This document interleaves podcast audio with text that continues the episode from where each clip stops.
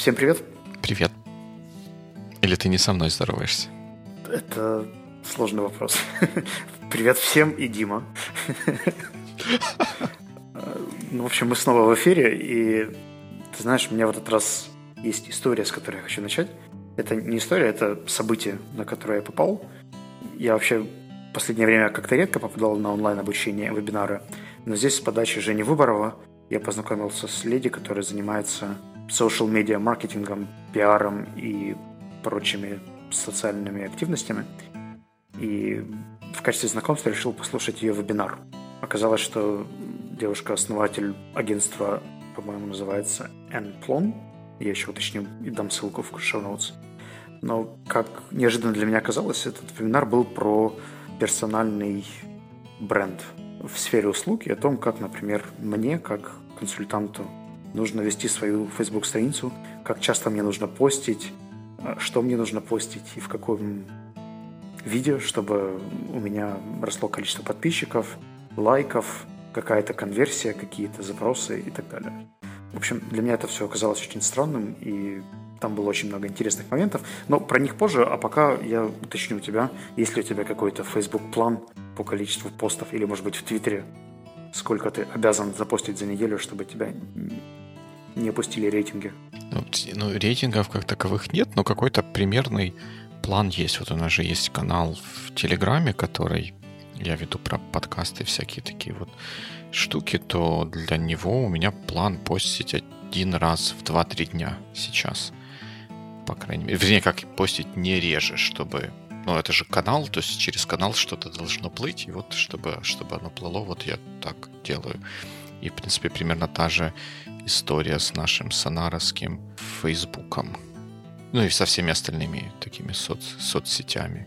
А в персональном плане как-то я расслабился в последнее время, и какого-то плана конкретного у меня нет, а так, когда Бог на душу положит.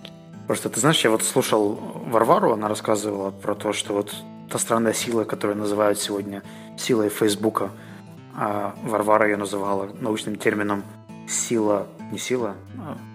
слабые связи. Те связи, которые у нас якобы есть, какие-то социальные друзья, контакты, но те, с кем мы, в принципе, активно не взаимодействуем, но они все равно могут давать какую-то выгоду, пользу, советы, вопросы, провокации и так далее, что в конечной перспективе может нанести тебе пользу. Поэтому вот такое какое-то более системное взаимодействие. Я попробовал то, что Варвара советовала, и сделал несколько постов подряд. И ты знаешь, правда, конверсия очень растет, и больше людей видят мои посты, если это делать регулярно. А если неделю не попостить, то неважно, какая гениальная мысль у меня приходит, то ее видят в разы меньше людей, чем в каком-то регулярном потоке чего-то. Ну, это такая, особенно с Фейсбуком, такая история очень, очень двоякая. Ведь на самом деле же Фейсбук решает, больше или меньше людей увидят твою вот эту вот штуку. От того, что ты чаще постишь, ты как бы Фейсбуку шлешь сигнал, и он этот сигнал воспринимает и начинает тебя чаще кому-то показывать. Но это не является мерилом ценности или полезности или важности того, что ты постишь. Вот. И тут вот мне кажется немножко странной, ну вернее как, для меня она немножко странная вот идея гоняться за вот этими фейсбуковскими, особенно фейсбуковскими лайками, потому что глядя на то, что происходит на нашей странице в Sonar One и то, что говорят где-то в других местах про то, что в Фейсбуке происходит, что Фейсбук с некоторой точки зрения берет в заложников твоих подписчиков или тех людей, которые на тебя подписаны или которые залайкали твою страницу, и показывает тебе такие вот сообщения, что если ты немножечко денежек сюда вот занесешь, то как же coverage, это не coverage, а reach твоего поста будет намного, намного больше. И есть у определенных людей, которые как-то этим более глубоко интересуются, определенные основания подозревать, что Facebook показывает не всем людям, которым он гипотетически мог бы и должен был бы показать твой контент, глядя на те отношения, вот, формализованные в связях вот этого Фейсбука, который у него есть. А он показывает меньшему количеству, и потом просит тебя денежку для того, чтобы показать это большему количеству. И чтобы те, кому он покажет, чтобы они не жаловались, что Facebook им какую-то туфту подсовывает, потому что ты как бы залайкал эту страницу. Так что там все так не черно-бело. Ну, ты знаешь, когда куда-то приходит монетизация, то алгоритмы явно становятся не очень понятными и очевидными. Иначе монетизация не была бы такой простой. Слушай, а вот расскажи, ты говоришь, что ты какие-то инструменты использовал, и конверсия возросла. Конверсия возросла, это что означает? Что вот в твоем случае это значило? Больше людей стало письма писать или подписываться на... Я это пробовал на двух уровнях. Я это пробовал на странице, которая Севи корпоративная, и на своей личной странице. И это было два разных уровня.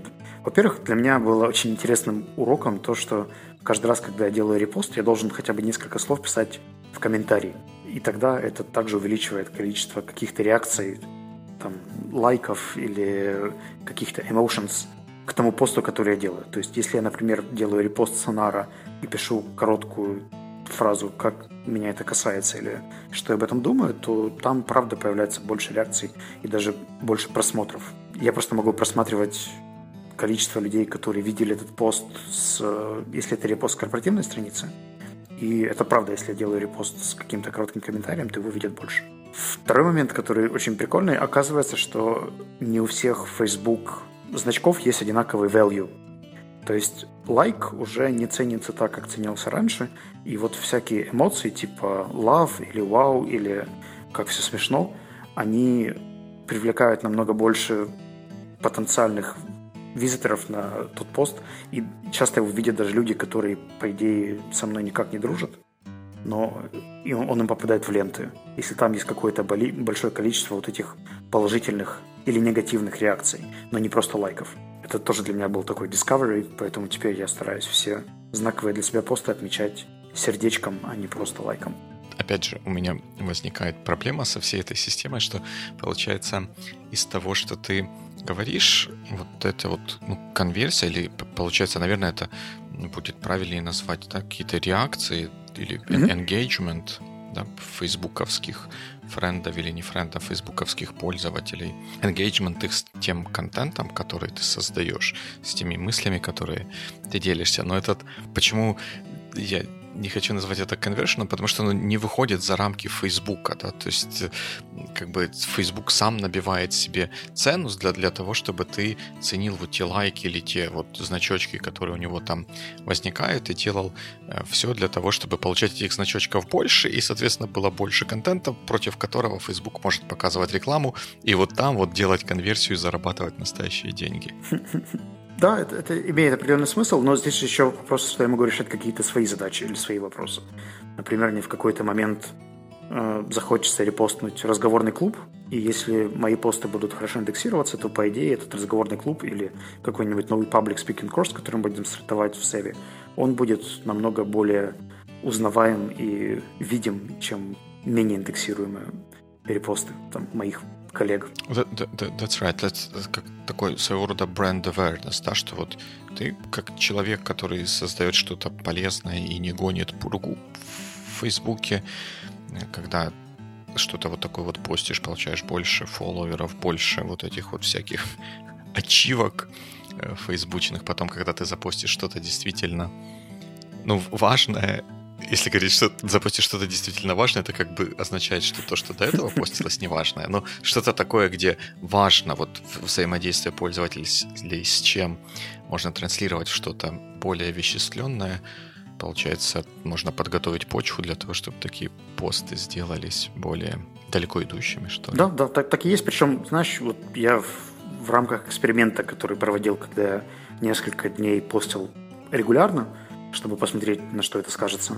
Я создавал какие-то штуки, которые я до этого, наверное, просто не считал нужными, но сейчас решил, раз уж я делаю какие-то посты, то пусть это будет как минимум интересно. Я поспрашивал людей про музыку, которую они советуют слушать, какие-то там советы про путешествия, сделал пару репостов из других каких-то сообществ. И ты знаешь, я, во-первых, получил несколько мьюзик-бендов, которые я никогда до этого не обращал внимания, и пару личных комментариев о каких-то темах, которые раньше я не затрагивал, и, может быть, даже шутки английские, которые там я собирал на прошлой неделе тоже очень полезно зашли и было очень здорово. Так что это дает еще дополнительный value, если учитывать, что этот value перекрывает то время, которое уходит на написание постов, потому что, согласно Варваре, нужно к этому относиться больше как к работе и не ждать вдохновения, когда тебе захочется что-то написать, а выпускать постик в день, чтобы не терять, потому что ты теряешь индексацию намного быстрее, чем ее набираешь. Логично, и в принципе пересекается со всем, что я слышал про то, как такие штуки работают, что... Ну да, и вот мы почему подкаст стараемся раз в неделю выпускать, потому что регулярность — это то, что не дает соскучиться нашим текущим слушателям или фолловерам и, соответственно, готовит почву или дает возможность им привлекать каких-то новых людей, потому что они знают, что что-то новое постоянно будет появляться. И да, я даже где-то встречал утверждение про то, что качество контента. Я не люблю само вот это вот слово контент, но в данном случае это получается как бы то, что лучше всего соответствует тому, что происходит, что качество контента не так важно, как регулярность его появления. Похоже, что на вебинаре тебе то же самое рассказали. Ты знаешь, у меня еще при этом была какая-то такая back thought, мысль, которая закралась и не отпускала, по поводу того, насколько это правда нужно. Потому что одно дело – это корпоративная страница, которая, наверное, правда очень важна регулярность, системность и работа. А вот штука с личным брендом – это вопрос. Я, с одной стороны, понимаю, что, наверное, для кого-то, например, какого-нибудь маникюрщика или тичера-фрилансера это было бы… Маникюрщика? Да. Почему бы и нет? Барберы же появились раньше, например, 6 лет назад ты бы не подумал ходить к мужчинам стричься.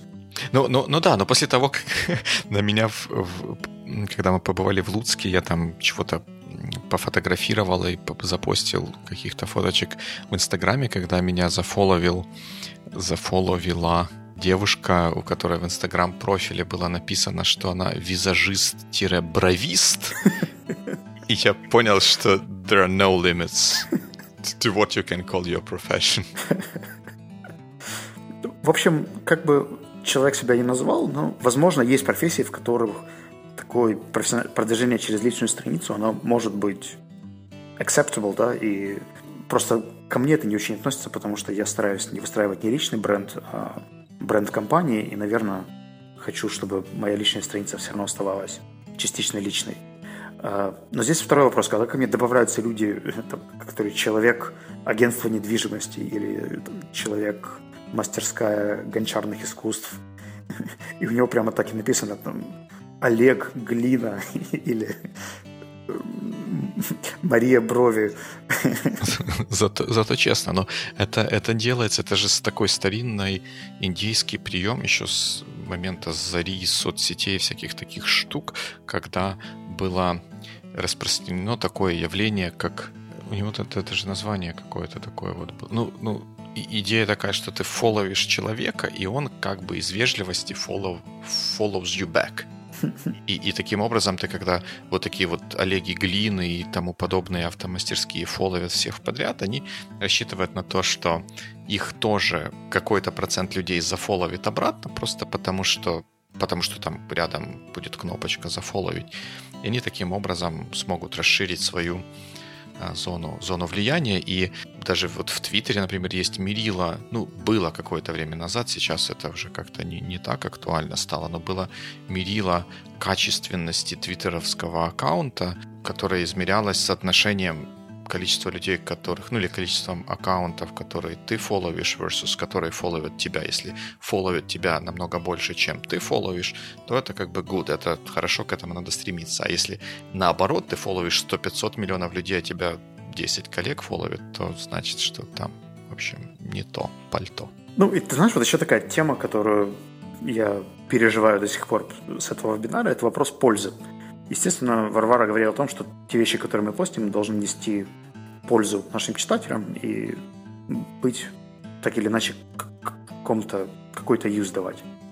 И вот здесь у меня закрадывается конфликт, что, возможно, то, что я понимаю под пользой, Facebook комьюнити пользы не понимает, потому что когда я делаю какой-то, правда, meaningful пост, который завязан на моем ресерче или на каких-то мыслях, которые у меня пришли в голову, и я решил, там, что они могут быть полезны тем, кто учит английский или разрабатывает тренинги или, может быть, делает ивенты, то эти лонгриды читает, там, может быть, 3-4 человека, которые коротко описываются, говорят «да-да-да, круто» и пробегают дальше.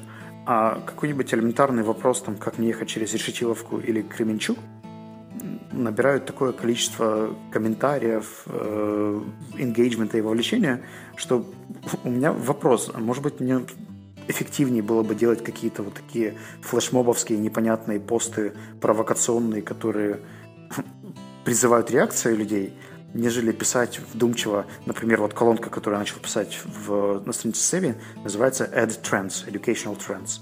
Раз в неделю я туда пишу один из трендов в современном образовании, который меня на данный момент интересует, или с которым я познакомился, или наткнулся на него, пока читал или слушал что-то. И, как ни парадоксально, но у этих постов намного меньше какого-то вообще фидбэка, нежели у обычных там фотоальбомов, мотивационных цитат или чего-то такого. Как всегда, у многих вещей есть простые экономические объяснения, так и у этой вещи. Понять, осмыслить и прореагировать на котика намного менее энергозатратно, чем читать твой лонгрид. Про котика ты сразу понимаешь, что как бы он няшный или не няшный, и если он няшный, то надо лайк поставить. А когда ты попадаешь на какой-то лонгрид, это надо читать. Ты, может быть, сейчас только что посмотрел на котика и как-то находишься еще вот в этом вот состоянии, когда тебя окутывает или обволакивает его няшность. Тут надо что-то читать серьезное, думать, потом еще писать, может быть. Ну, вот я лайкну на всякий случай, потому что вроде я Славу знаю.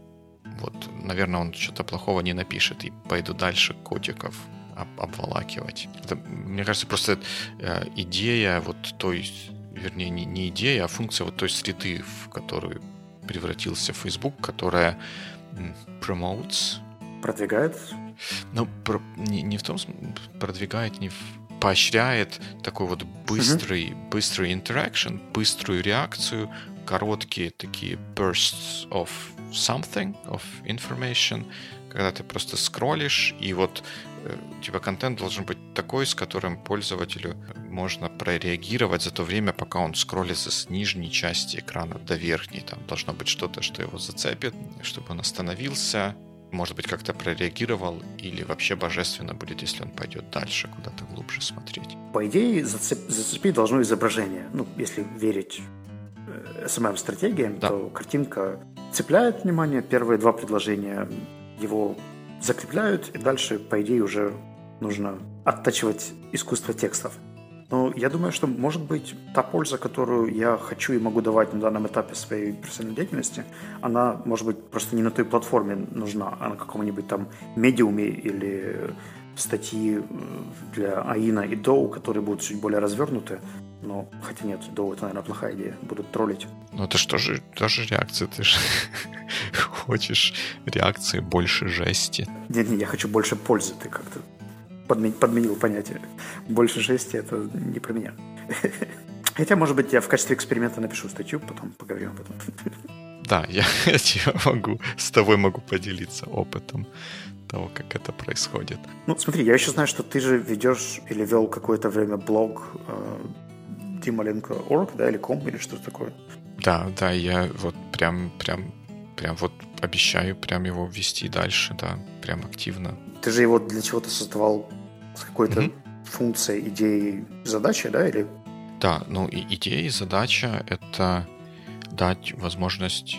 Ой, ну, это надо долго разбираться, но одна из идей — это лучше, что ли, объяснить миру, вот, что я за человек, что меня интересует и как я отношусь к каким-то вещам или какие мысли у меня про эти вещи возникают, так, чтобы те люди, которые хотят со мной повзаимодействовать, они поняли, интересно им будет со мной взаимодействовать или не очень, и чтобы со мной взаимодействовали только те люди, которые ну, разделяют, не разделяют, но каким-то образом, у которых я каким-то образом вызываю какой-то интерес. Потому что когда я один раз был на каком-то мероприятии для стартапов, естественно, мне там было написано на пейджике таком, что я там Дима, CTO.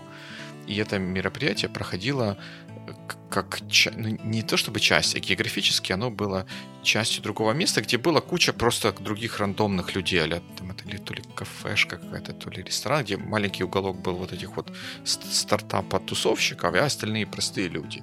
И вот когда я там через этот зал шел, и мне написано Дима CTO, то для меня это написано Дима CTO, а для Average Joe, который шел мне навстречу, там было написано Дима СТО. И он мне спрашивает, что машины ремонтируют или что вы тут рекламируете.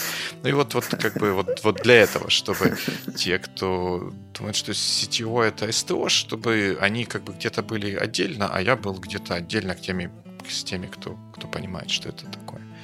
Ну и вторая функция, кстати, для блога немаловажная, которая мне помогает, это себе будущему писать какие-то мысли из прошлого, какие-то там полезняшки находить или записывать, запоминать и, ну, как бы делиться со всеми, и в том числе и с собой. А ты потом перечитываешь то, что пишешь, да? Не, я потом могу вспомнить, что я когда-то видел полезную статью или что-то такое полезное, что поможет, например, в подготовке какой-то презентации, и чтобы не гуглить это все заново, как бы когда ты где-то себе в блоге это написал, оно помогает к этому потом вернуться. Угу. Я где-то, кстати, у кого-то подсмотрел, и в моем случае тоже это несколько раз срабатывало. Знаешь, очень прикольное зонирование. Мне пришлось, кстати, ты же мне поставил, можно сказать, экстеншн для хрома, который мне вырезал всю ленту из Фейсбука. И в какой-то момент мне это очень нравилось, потом мне началась ломка, потом я ее пережил, но в какой-то момент я понял, что мне все равно нужны апдейты. Мне пришлось пойти вручную, найти 15-20 человек, которых бы я обязательно хотел читать, и я нашел на Фейсбуке такую функцию, как follow. То есть мне теперь приходят апдейты, когда эти люди, которые для меня социально важны, и мне хочется понимать, что они пишут. Кстати, как оказалось, что потом этот список пришлось пересмотреть дважды, потому что люди-то прикольные, но пишут не всегда полезно. В общем, сейчас в итоге у меня оказался список из примерно 15-20 людей, от которых я получаю какие-то уведомления на Фейсбуке и смотрю, что они пишут. До этого Фейсбук вообще практически отпал по своей функциональности, потому что без ньюсфида там делать было практически нечего. То есть я очень сократил время, работает нереально, но если нет другого инструмента, как утолить информационный голод, я не хотел никаких подписок, новостных сайтов и так далее, то пришлось все равно фолловить каких-то лидеров мнений и иногда вручную просматривать, что происходит. Вот такие странные социальные паттерны. Да, ну, примерно так же. Ну, там я тебя не хочу расстраивать, но follow и notification — это как бы там две у них ортогональные штуки. То есть если у человека, например, 5000 друзей, по-моему, сейчас такой лимит, то ты не можешь добавиться к нему в друзья, вернее, он тебе не может... И ты не можешь добавиться, тебе напишет, что все, нихт. Вместо этого они сделали такую функцию, как follow, что вы как бы не друзья, но ты получаешь то, что этот человек пишет, оно будет тебе падать в ленту. А notification — это просто как бы отдельная функция, попадает в ленту тебе вот этот вот значочек или не попадает в этот значочек. Ну, наверное, тогда я сделал себе просто такие апдейтс. Ну, да, там... Тут уже такая семантика, но, в принципе, да, это похоже и на то, как я пользуюсь Facebook. Там у меня есть несколько, какое-то количество людей, от которых приходят нотификации и т.д. А для меня вот роль такого вот информационного радиатора, что ли, понимания того, что происходит в каком-то значимом мире, играет Twitter, потому что он, по крайней мере, в third-party клиентах он не подсовывает тебе какой-то левый контент, который кто-то где-то как-то там залайкал, и поэтому Facebook решил, что тебе его нужно показать. Twitter такого не делает, по крайней мере, в third-party клиентах. В основном в родном клиенте Twitter такое что-то подобное происходит, и там вот я как-то нахожу информацию, которая мне полезна, и плюс Twitter не вызывает, ну, у меня он не вызывает залипания какого-то. То есть я могу его быстро просканировать, найти что-то там нужное, успокоиться и пойти дальше делать что-то полезное. Ну, видимо, мне с инпутом еще предстоит поработать какое-то время. А по поводу того, где постить и что писать, я, может быть, поэкспериментирую либо с педиумом, либо все-таки сдал. И посмотрим, как мои лонгриды заживут там. Есть такая как бы индейская мудрость, что вот если у тебя есть, условно говоря, твой персональный бренд или какой-то персональный бренд, персональный контент, что за слова такие? Вот где мы живем? Выпустите меня обратно куда-нибудь. Что вот есть твой персональный бренд и какие-то материалы, которые ты создаешь. Такая common wisdom стоит в том, чтобы их первоисточником их являлось что-то, что ты контролируешь. Вот, например, если ты все постишь на Фейсбуке, а потом Фейсбук придет или тебя кто-то хакнет, или еще каким-то образом Facebook заблочит твой аккаунт, и весь твой бренд останется вот в этом Фейсбуке, и ты не сможешь до него добраться, и все будет потеряно. С этой точки зрения вот я как что-то такое фундаментальное как-то где-то то, что я делаю, я стараюсь собирать на своем сайте, потому что он мой, и никто меня от него не отключит до тех пор, пока я плачу за хостинг, и там всегда все можно будет найти. И первоисточником каких-то таких вот более-менее значимых вещей, которые я пишу, вот у меня сайт является. Здорово. Ну, я, может быть, открою у тебя колонку тогда. Можно. Но ты же понимаешь, что я тоже могу потом отключить. Ты будешь зависеть от того, заплатил я за хостинг или не заплатил. Что, мне теперь писать в свой блог, да? Ты к этому ведешь? Kind of. Но так делают люди. Как бы это одна из мыслей, почему. Вот у меня есть отдельный сайт, несмотря на то, что это трудозатратно, и вот, в общем, как-то не всегда на это времени хватает, но вот это та мысль, которая заставляет меня его двигать вперед.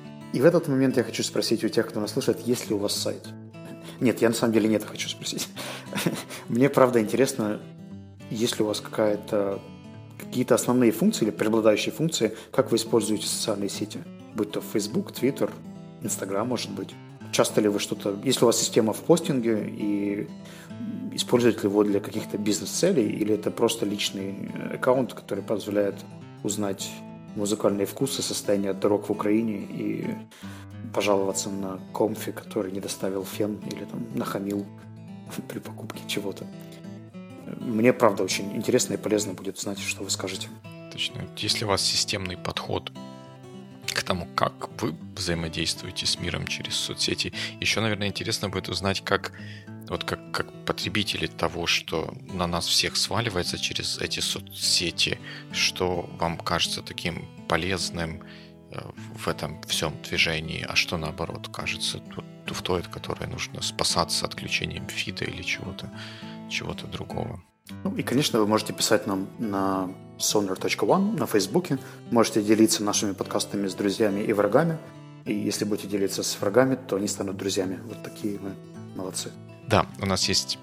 Мы стараемся к вам дотянуться через все каналы. Возможно, у нас есть рассылка на нее, можно на сайте подписаться. У нас есть канал в Telegram, в котором я публикую какие-то новости, интересные подкасты и отдельные эпизоды. И, как всегда, вы можете нас найти в Фейсбуках, да, и пора взаимодействовать с нашими персональными брендами. До скорых встреч! В эфире. Пока-пока. Пока.